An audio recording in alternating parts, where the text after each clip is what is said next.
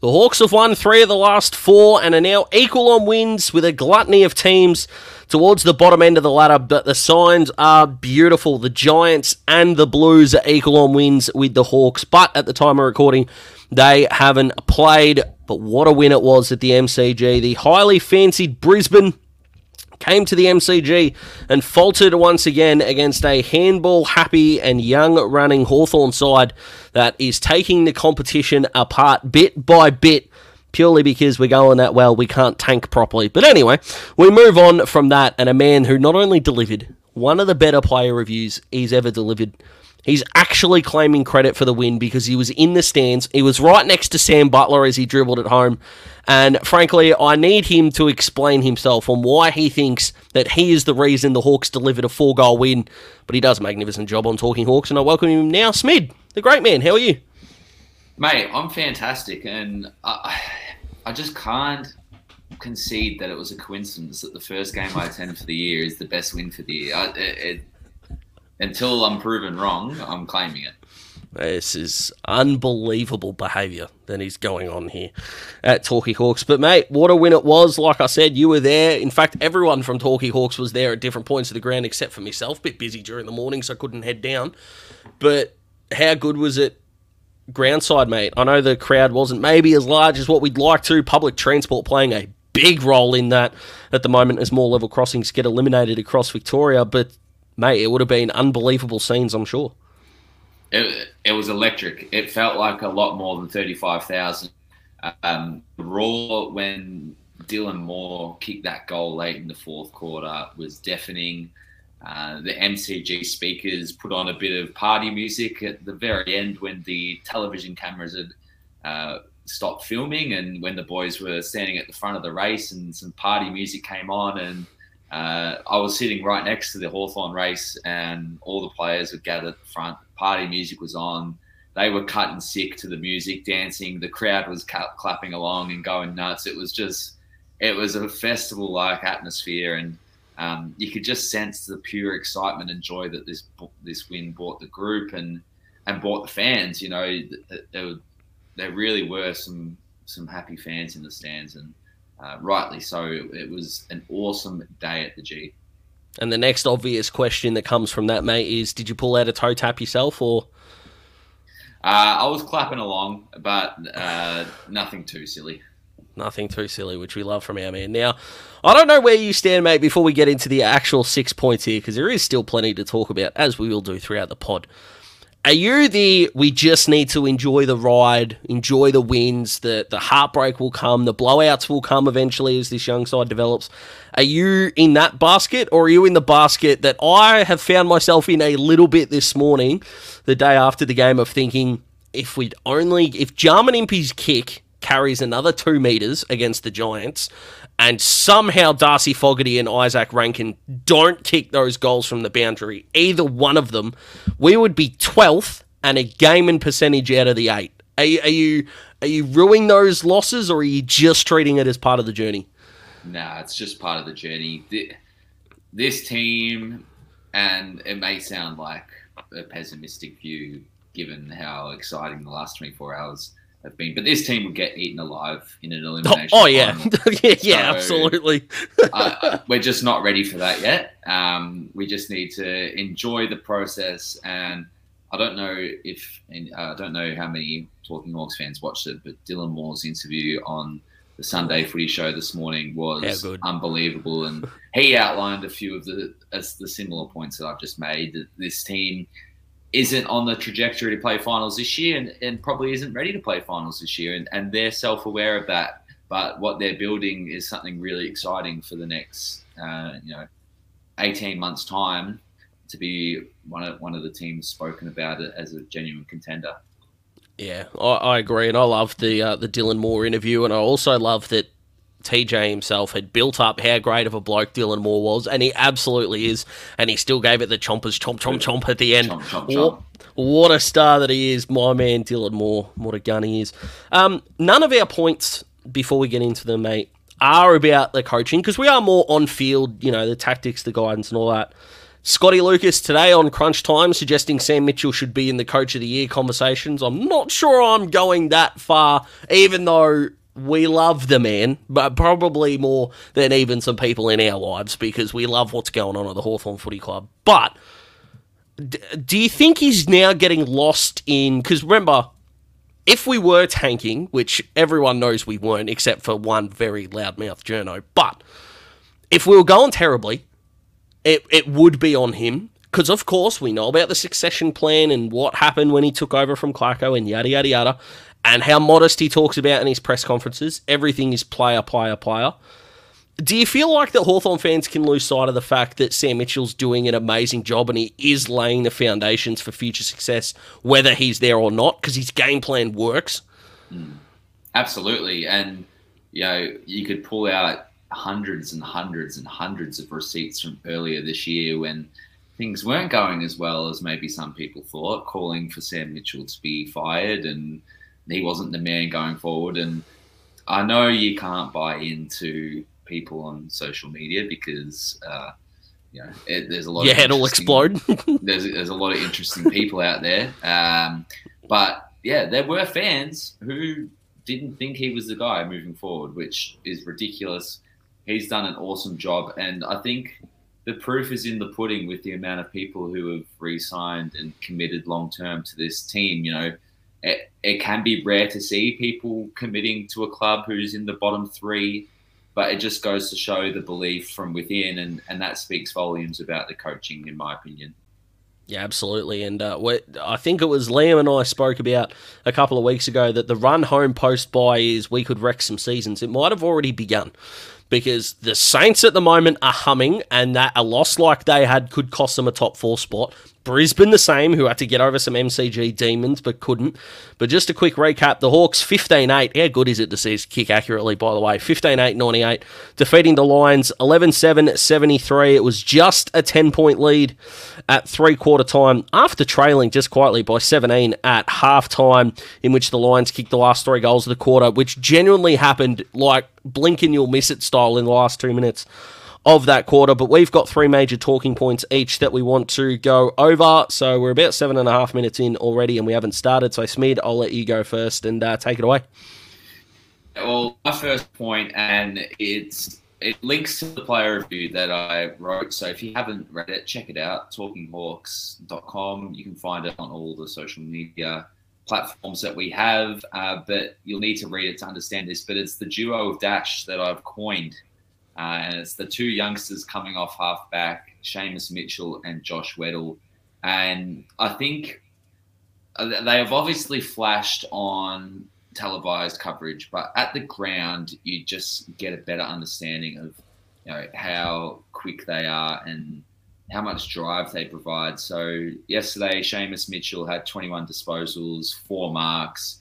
Uh, he kicked the ball at well, he used the ball at 90% efficiency five score involvements, 320 meters gained. Uh, he was awesome. He had a few shaky moments early on Charlie Cameron, but I mean, Charlie Cameron can make the best of the best look silly. So uh, there's absolutely no no shame in that. But he just worked. He got better as the game went on, and there was a kick in the fourth quarter where he was pressed up against our goal line and the Hawks fans were urging him to just walk the ball over and rush it. He was well within his rights, but he took on a 20 meter kick that he had to put in between two Brisbane defenders, mm. and he hit Jarman in the chest. Yeah. And it was just like, whoa, okay, that is a seriously ballsy kick that you've just pulled off, mate. So for him to just slide back into the side like he didn't do that was awesome. And Josh Weddle's the other one, 18 disposals, five marks he used the ball at 83%, four score involvements, uh, four inside 50. So even though he was playing down back, his ability to get up the ground and impact was awesome. He can play tall. He played a lot of the game on Eric Hipwood and Jack Gunston. Uh, Hipwood got away a few times, but I think that was more being lost in translation. I know Will Day was on him for one of his goals. Uh, there was another goal where Hipwood just slid out the back at a stoppage. So not directly his fault, but those two running off the halfback line for the next 10 years. We've got to remember Weddle is 19 and Seamus Mitchell is 20. And Yeah. they're doing just- they're doing this at the moment. You know, we could genuinely see these two running off the halfback flank for the next ten years, and uh, it's frightening what they can do. Seamus Mitchell took on Charlie Cameron on numerous occasions and just said, "I know you're quick, but I'm pretty quick myself." He had Mm. three running bounces and launched the ball inside 50. It's just awesome to see what they're doing, and um, I love everything about it. And it, and it was in stark contrast to what Brisbane did off the back of the stoppage as well. Daniel Rich now's 32, uh, the rich flavour and a favourite of most uh, young footy fans. But he's your, your stop and prop, accurate by foot, but not really um, going to damage you. You know, run 20, kick 50. He's more of your stand and start, drop it 30 or 40 metres away, and hopefully someone else can set up the attacking chain. Keidean Coleman was sub, which I thought was really interesting and albeit an incorrect decision by Brisbane as well. He came on as the sub and albeit he didn't use the ball that great, but he had three line bursting runs where you just thought, I'm really glad this hasn't been an entire day kind of operation.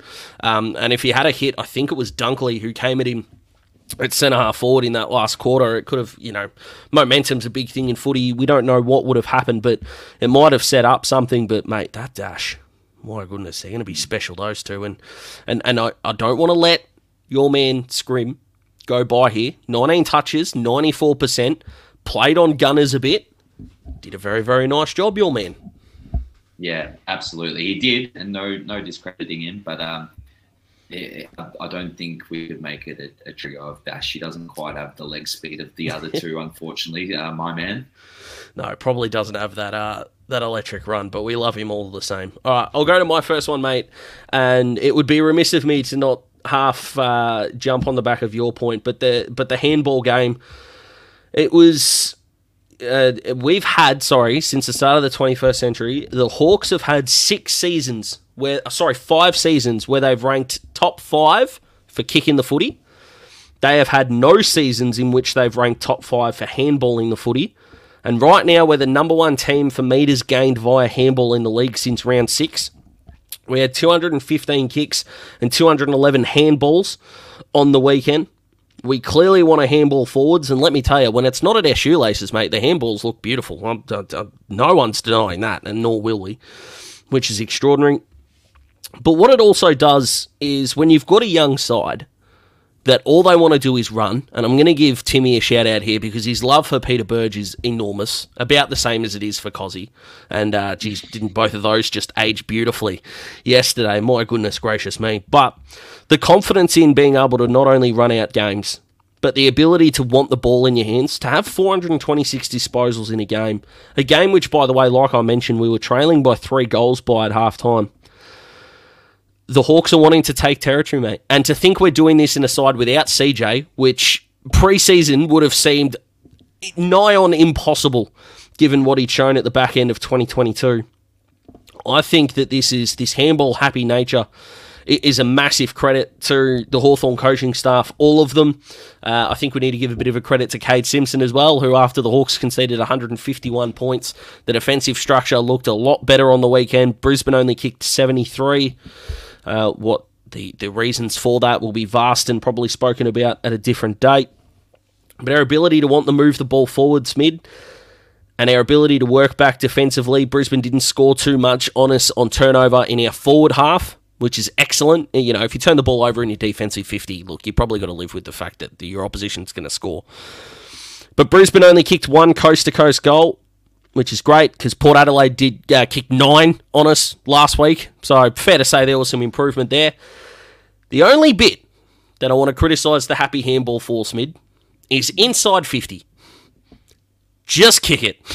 Come on. All right, boys. We know you're on the run. We know you might be tired. It's very easy to say it from the couch at home or in the grandstand or in the game.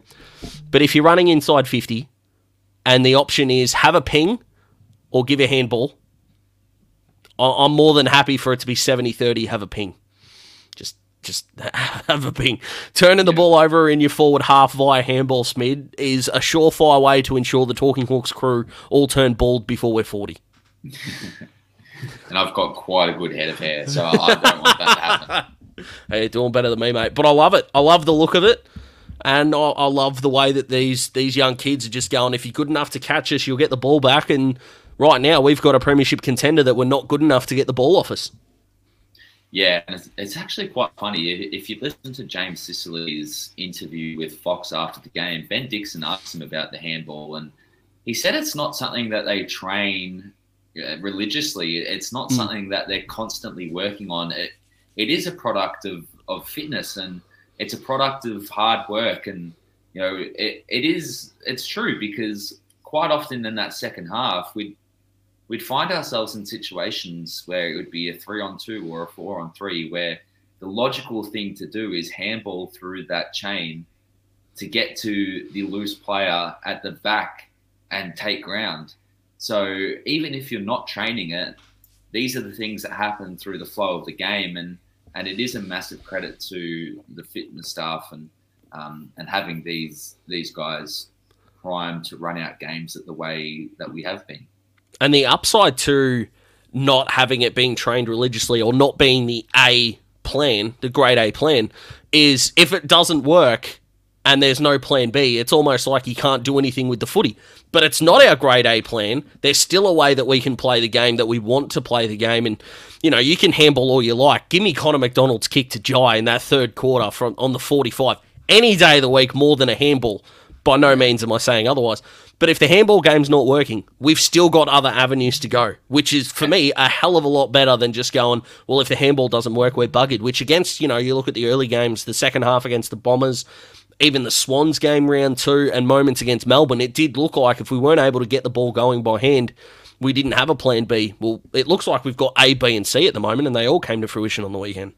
Yeah, and that was personified in that third quarter. I think our ability to use, and I call it the I call it the flying V because it, it is a V motion, and once you get it out, you can fly from it. So it, it's that kick 45 degrees backwards into your defensive 50 using your deepest defender who's usually free. And then you go on the positive 45 to the other wing and then you go. And we did that four or five times in that third quarter. Usually it was Sicily kicking backwards to someone like a Hardwick or Weddle who'd go to the other side to an Amon or Seamus Mitchell who took ground and that opens up the whole ground. The way we set up the field was fantastic. And I think having that stretches the defense, and then you can use the handball because it's not as congested and you can take more ground. So, uh, yeah, absolutely spot on, I reckon. And we had 60 clangers, and and the good part about that is is most of them would have been in a handball chain that got broken up anyway. And you've got players at the contest. So tick tick along the way. Now we spoke about that third quarter, mate, which leads beautifully into your second point in the third for the uh, pod.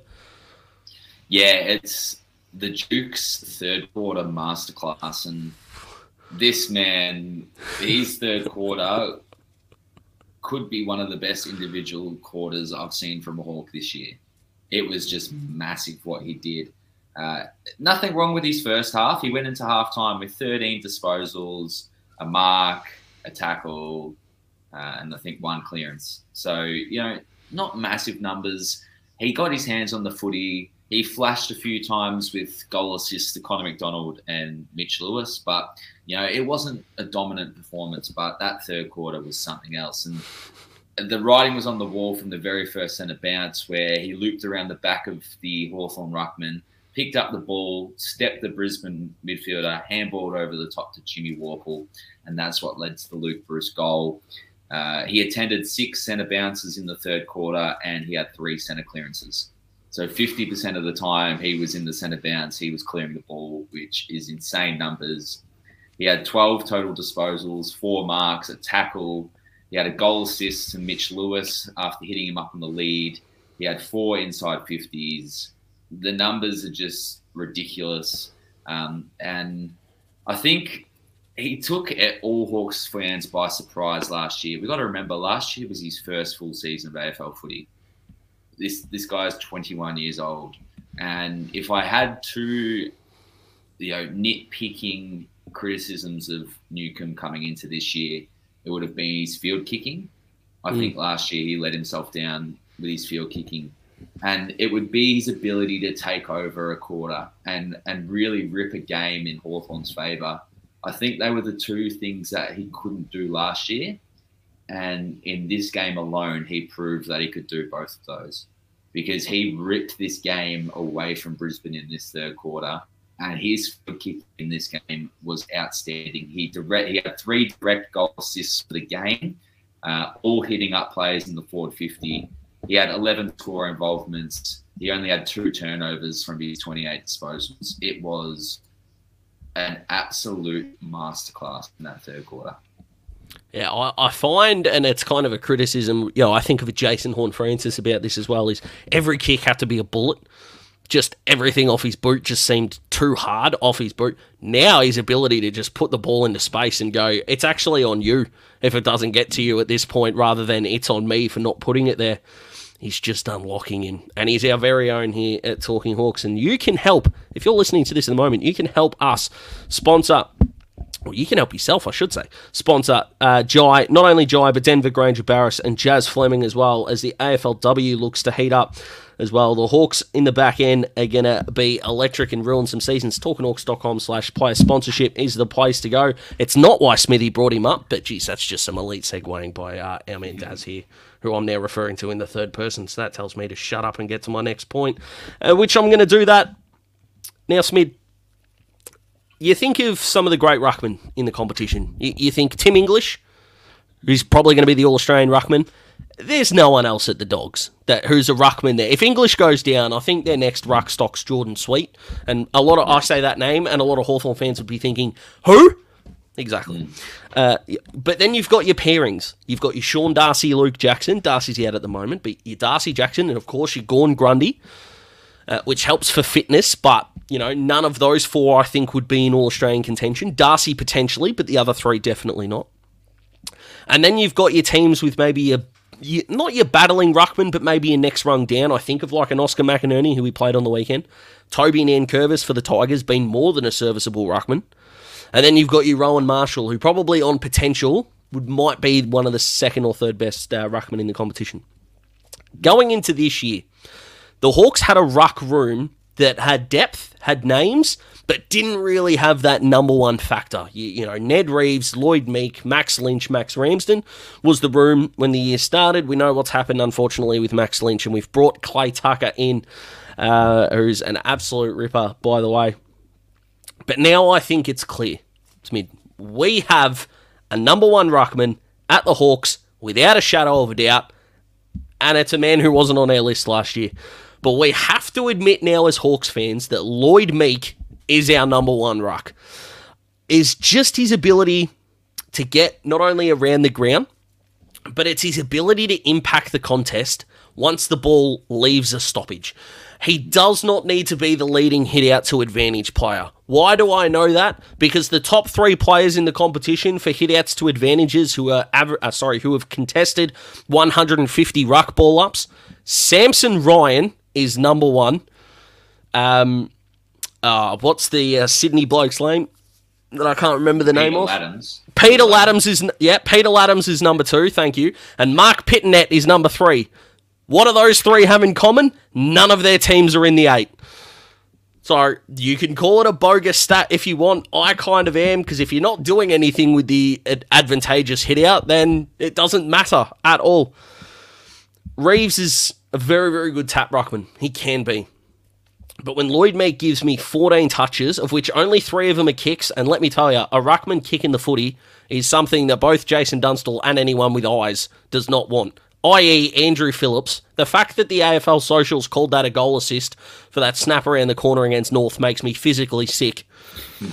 but 11 handballs, seven of them contested, 92% efficiency, doesn't try to do too much with the footy.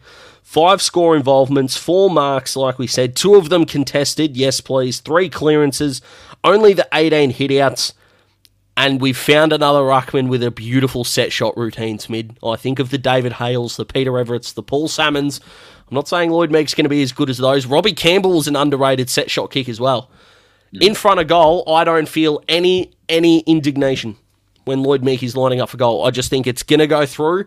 And if it doesn't, he ain't going to miss by much. Yeah. And and Big Boy McEvoy, of course, was absolutely. Oh, how did I forget the Big Boy? My goodness!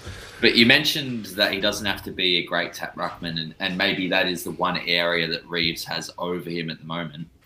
They both had 18 outs. Yeah, well, they killed us in hitouts on the weekend. and Big O Lloyd- is Lloyd very Meek- good ruckman. Lloyd Meek attended uh, considerably less ruck contests. So uh, you're spot on. Lloyd Meek took two contested intercept marks on the weekend, which is just something you don't see from Reeves. And uh, you're right, it's his ability to get around the ground. He had a game earlier in the year where he had nine tackles. It- it- he can just impact in so many different ways, and you know it's something that Reeves does not have the ability to do. So I've been a massive Lloyd Meek fan. If you guys are regular readers of the player review, you will know that. But Hmm. um, yeah, I couldn't agree more. I actually got the hitouts and clearance stat mixed up there. We did win the hitouts by six, and I'll touch on the clearances and the contested ball a little bit later. But if we get to a point, if someone had to say, "All right, Daz, in three years' time, the Hawks are going to win the flag," who who are the ruckmen? I'm saying it's it's Lloyd Meek is the number one ruck, and I genuinely think we can make Max Ramsden a a, a role similar to David Hale. Not David Hale as a player, because I want to put that pressure on a young kid, but your 10 hitouts a game can be a, a, a deepish target, a good set shot for goal. But when a you know a Tim English is getting tired, or you know these guys are going through your rotation, you know uh, Max Ramsden v Samson Ryan in three years. Oh, as a Hawthorn fan, I'm licking my lips for for these guys. So I just uh, that's probably the way that I see it now. And um, yeah, the big noodle. I don't know if he's hurt. I don't know what's going on, but I just I'd rather Lloyd in there. Yeah, I'm with you there. That's where I, that's where I'm at. But uh, jeez, what a pickup from Freo he's been. Our off season, I reckon, he's might go down as one of our best. But anyway, let's get to your third point, mate. And uh, jeez, aren't we excited after a win? My goodness. C Mac, and I'm talking about the Doveton Flyer, Daz. Oh, the, uh, absolutely. the man with the mullet, and this is his breakout performance. This is the game that has put his name on the radar of the national media. Uh, he got a seven AFL uh, post that was shared by a few Hawks fan pages. Um, I have boycotted the AFL after the Dan Butler suspension, so I'm purely concentrating You're a on Hawks man. Yeah. yeah, so don't ask me about the broader AFL because I wouldn't have a clue. But uh, this was the game that I think we've been waiting for as Hawks fans. And um, he had 28 disposals. He kicked two goals. He had three direct goals, 12 total score involvements, and he also had 19 pressure acts. So not only was he doing his best work offensively, but he was also applying that pressure and um, you know, this was the game that you thought, yeah, this this is what we knew we had with him. He's finally put it together for four quarters in an AFL game. He was super busy. He was one of the key components of the forward handball. He had 15 of his 28 disposals were handballs. So um, he got the ball moving forward. I think he's the number one meters gained for handballs that we've got at the moment. So Yep. um, he's just creating that offensive drive. And I love, and this says a lot about a 20 year old kid because, you know, we've all been 20, if you're over 20, of course, but um, most of us, well, we've both been 20 years old. It, you have a bit of an ego. You know, you do. You, you think you're the man. And for someone who's a top 20, a top 30 draft pick to get dropped back to Box Hill, uh, that could go one of two ways. Either he takes it and does the mature thing and works his way back into the side, or he can spit the dummy and you know let his season peter out and have another go next year. He took it on the chin. He went back and dominated for one game at Box Hill. He was the sub against West Coast and had nine tackles in about 40 minutes, which just said announced to the to the coaching staff, "Hey, I want to be a part of this." Uh, he was the sub again against St Kilda and kicked a vital goal in the fourth quarter. Got a full game last week and played well, and then produced his best game of his career so far. I was super happy for him. It was an unbelievable performance, um, and yeah, I think getting him around the ball has really helped. So I'd, I'd be looking to see him play more and more midfield time as the year goes on. Yeah, it's, it's amazing. And I remember um, over on my YouTube channel, I used to take the mickey out of Essendon putting Darcy Parish, a bloke they drafted in the midfield, on a half forward flank. And and Essendon fans wondering why he wasn't performing at all. Put him into the midfield and you see what happens. I kind of feel the same way about Connor at the moment. Now, it was necessity. He was drafted and we had a, a Mitchell and O'Meara and, and the aforementioned guys we talked about a little bit. And what a midfield room that we're building, by the way. And he's definitely a big part of that. But who would have thought the bloke we drafted as a ruck rover played as a ruck rover and performed? It's kind of like it, it, makes sense, and his development's been good. And I agree with you. I think his ability to not just walk in and go, you know, you're the man. Which you know, when you're a top thirty draft pick, unless you're like a, a Rowell and Anderson pairing, you're either the best or the second best midfielder in your under 18s team. Uh, whether that's at you know state league level or of course in the national championships, you might be third, depending on uh, on how good your state team is, mate. But just how do you not love him? The, the, and uh, the the eighties are back, mate. The mullets are going beautifully. I'm not sure if we've got the uh, the Gary Ayres covering the number seven, so it looks like a sideways one. I don't think we're there just yet. Not yet. It's good to see. What a man yeah, he is. Got a few, a... a few of the young boys are carrying the carrying the flag at the moment. Connor MacDonald, Bailey McDonald, Josh Weddle are the three that stand out. Um, and yeah, I, am loving it. I, I, I rate it. And uh, I, and Stuart Broad nearly turned me off headbands forever, but Jai's brought it back, so I'm good with yep. it as well. It's going yep. beautifully. All right, mate. Let's finish with uh, one of the more important aspects of footy, and probably the one that gets spoken about the least, and that is uh, what's between the ears. The mental side of a young team is going to be the next part of the Hawthorn development. And we know what happened in the horror show against Port. The way that we started was horrific. So I thought I'd take a look at the first quarters and then relate to what happened on the weekend. So currently, if you just if if football was one quarter was just half an hour long, um, be incredibly boring. But anyway, we would be seven and six at the moment. Now I don't have the percentage right in front of me because we did jump on a bit earlier in the day than normal. But seven and six at the moment would have us eighth. Because I feel like our percentage would be better than the 101.1 that the Bulldogs are presenting at the moment. However, We've conceded three plus goals in first quarters this year eight times, which wouldn't be a bad thing, except that we keep giving up the momentum in those times because we're two and six in those first quarters, with the Saints and the aforementioned Lions game the only wins. But what it did do, mate, is it let us kick accurately. So when Brisbane did get momentum, and Sam Mitchell talked a bit about this a little bit, I should say, in his press conferences, when Brisbane inevitably got momentum, because of course they would, they're a decent footy team. We weren't too far behind on the scoreboard. Uh, like Sam said, if we were, if it was three two to three behinds, any other game we would have just let it go because we would have been too far behind. We've only kicked more goals than behinds in first quarters this year four times out of thirteen. So we're starting games inaccurately, and you may look at a two-two record when we've done that, but one of them was the Crows, so that's a little bit stiff, I feel. So we're, we're two and one and a close one if you want to look at it like that. We ended up losing the clearances by 20, and considering we were one of the best centre clearance differential teams in the competition before the Port Adelaide game, I think at the end of this weekend, um, if North, GWS, Carlton, Essendon, and Collingwood, Melbourne are about average, if they stick to their averages, in the space of a fortnight, we'll have gone from first to seventh, which is not mm. great. But anyway, we ended up winning the inside 50 count by 15 and contested ball by 13. So we were on. Effectively, that's the term. You know, they, they call it the uh, the footy light switch. We were on from the start, and we need to take our chances early, mate. Because if we can stay in games when we give up momentum, we're a young team. We're going to give up goals in big stretches. We've conceded, I think, four plus goals in the third most amount of quarters this year, with of course West Coast and North leading the pack there. If we can stay in games, mate, and then get that momentum back, good luck stopping us. And the more wins into a young group, the quicker success is going to come.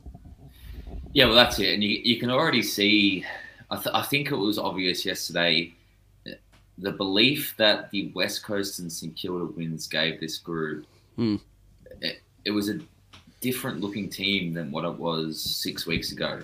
And, and that's that's what a win can do. It, it's quite quite weird, really. And the amount of faith that a, a, result gives you, and that and that's why I could never understand the that we need to lose for the number one draft pick oh. because Uh, a, a couple of wins and look what we've done to Brisbane and. I can nearly guarantee, and it's all hypothetical, but I can nearly guarantee if we'd still only won one game and Brisbane got out to a 17 point lead at halftime yesterday, we would have lost that game by 10 goals. Yep. But the, the, the two wins before and the good second half last week has built ingrained a belief in this group that when we play our best footy, we can take it up 21, and that's what happened. 14 of the last 16 quarters, mate, we've played the Hawthorn brand. And it's yeah. and it's and it's looked really, really good. So that's it from us. I wish we could talk. About I could talk another hour and a half about this game, I reckon, mate. But on Wednesday night at eight o'clock, you can catch our live stream on YouTube Facebook or Twitter. And of course, you can get involved on Facebook and YouTube by getting your comments in, and we will feature the best ones throughout the live stream as per usual. Go check out Smithy's player review, talkinghawks.com. You'll see it there on the homepage. A magnificent shot of the boys as they are about to come down the race after their magnificent win.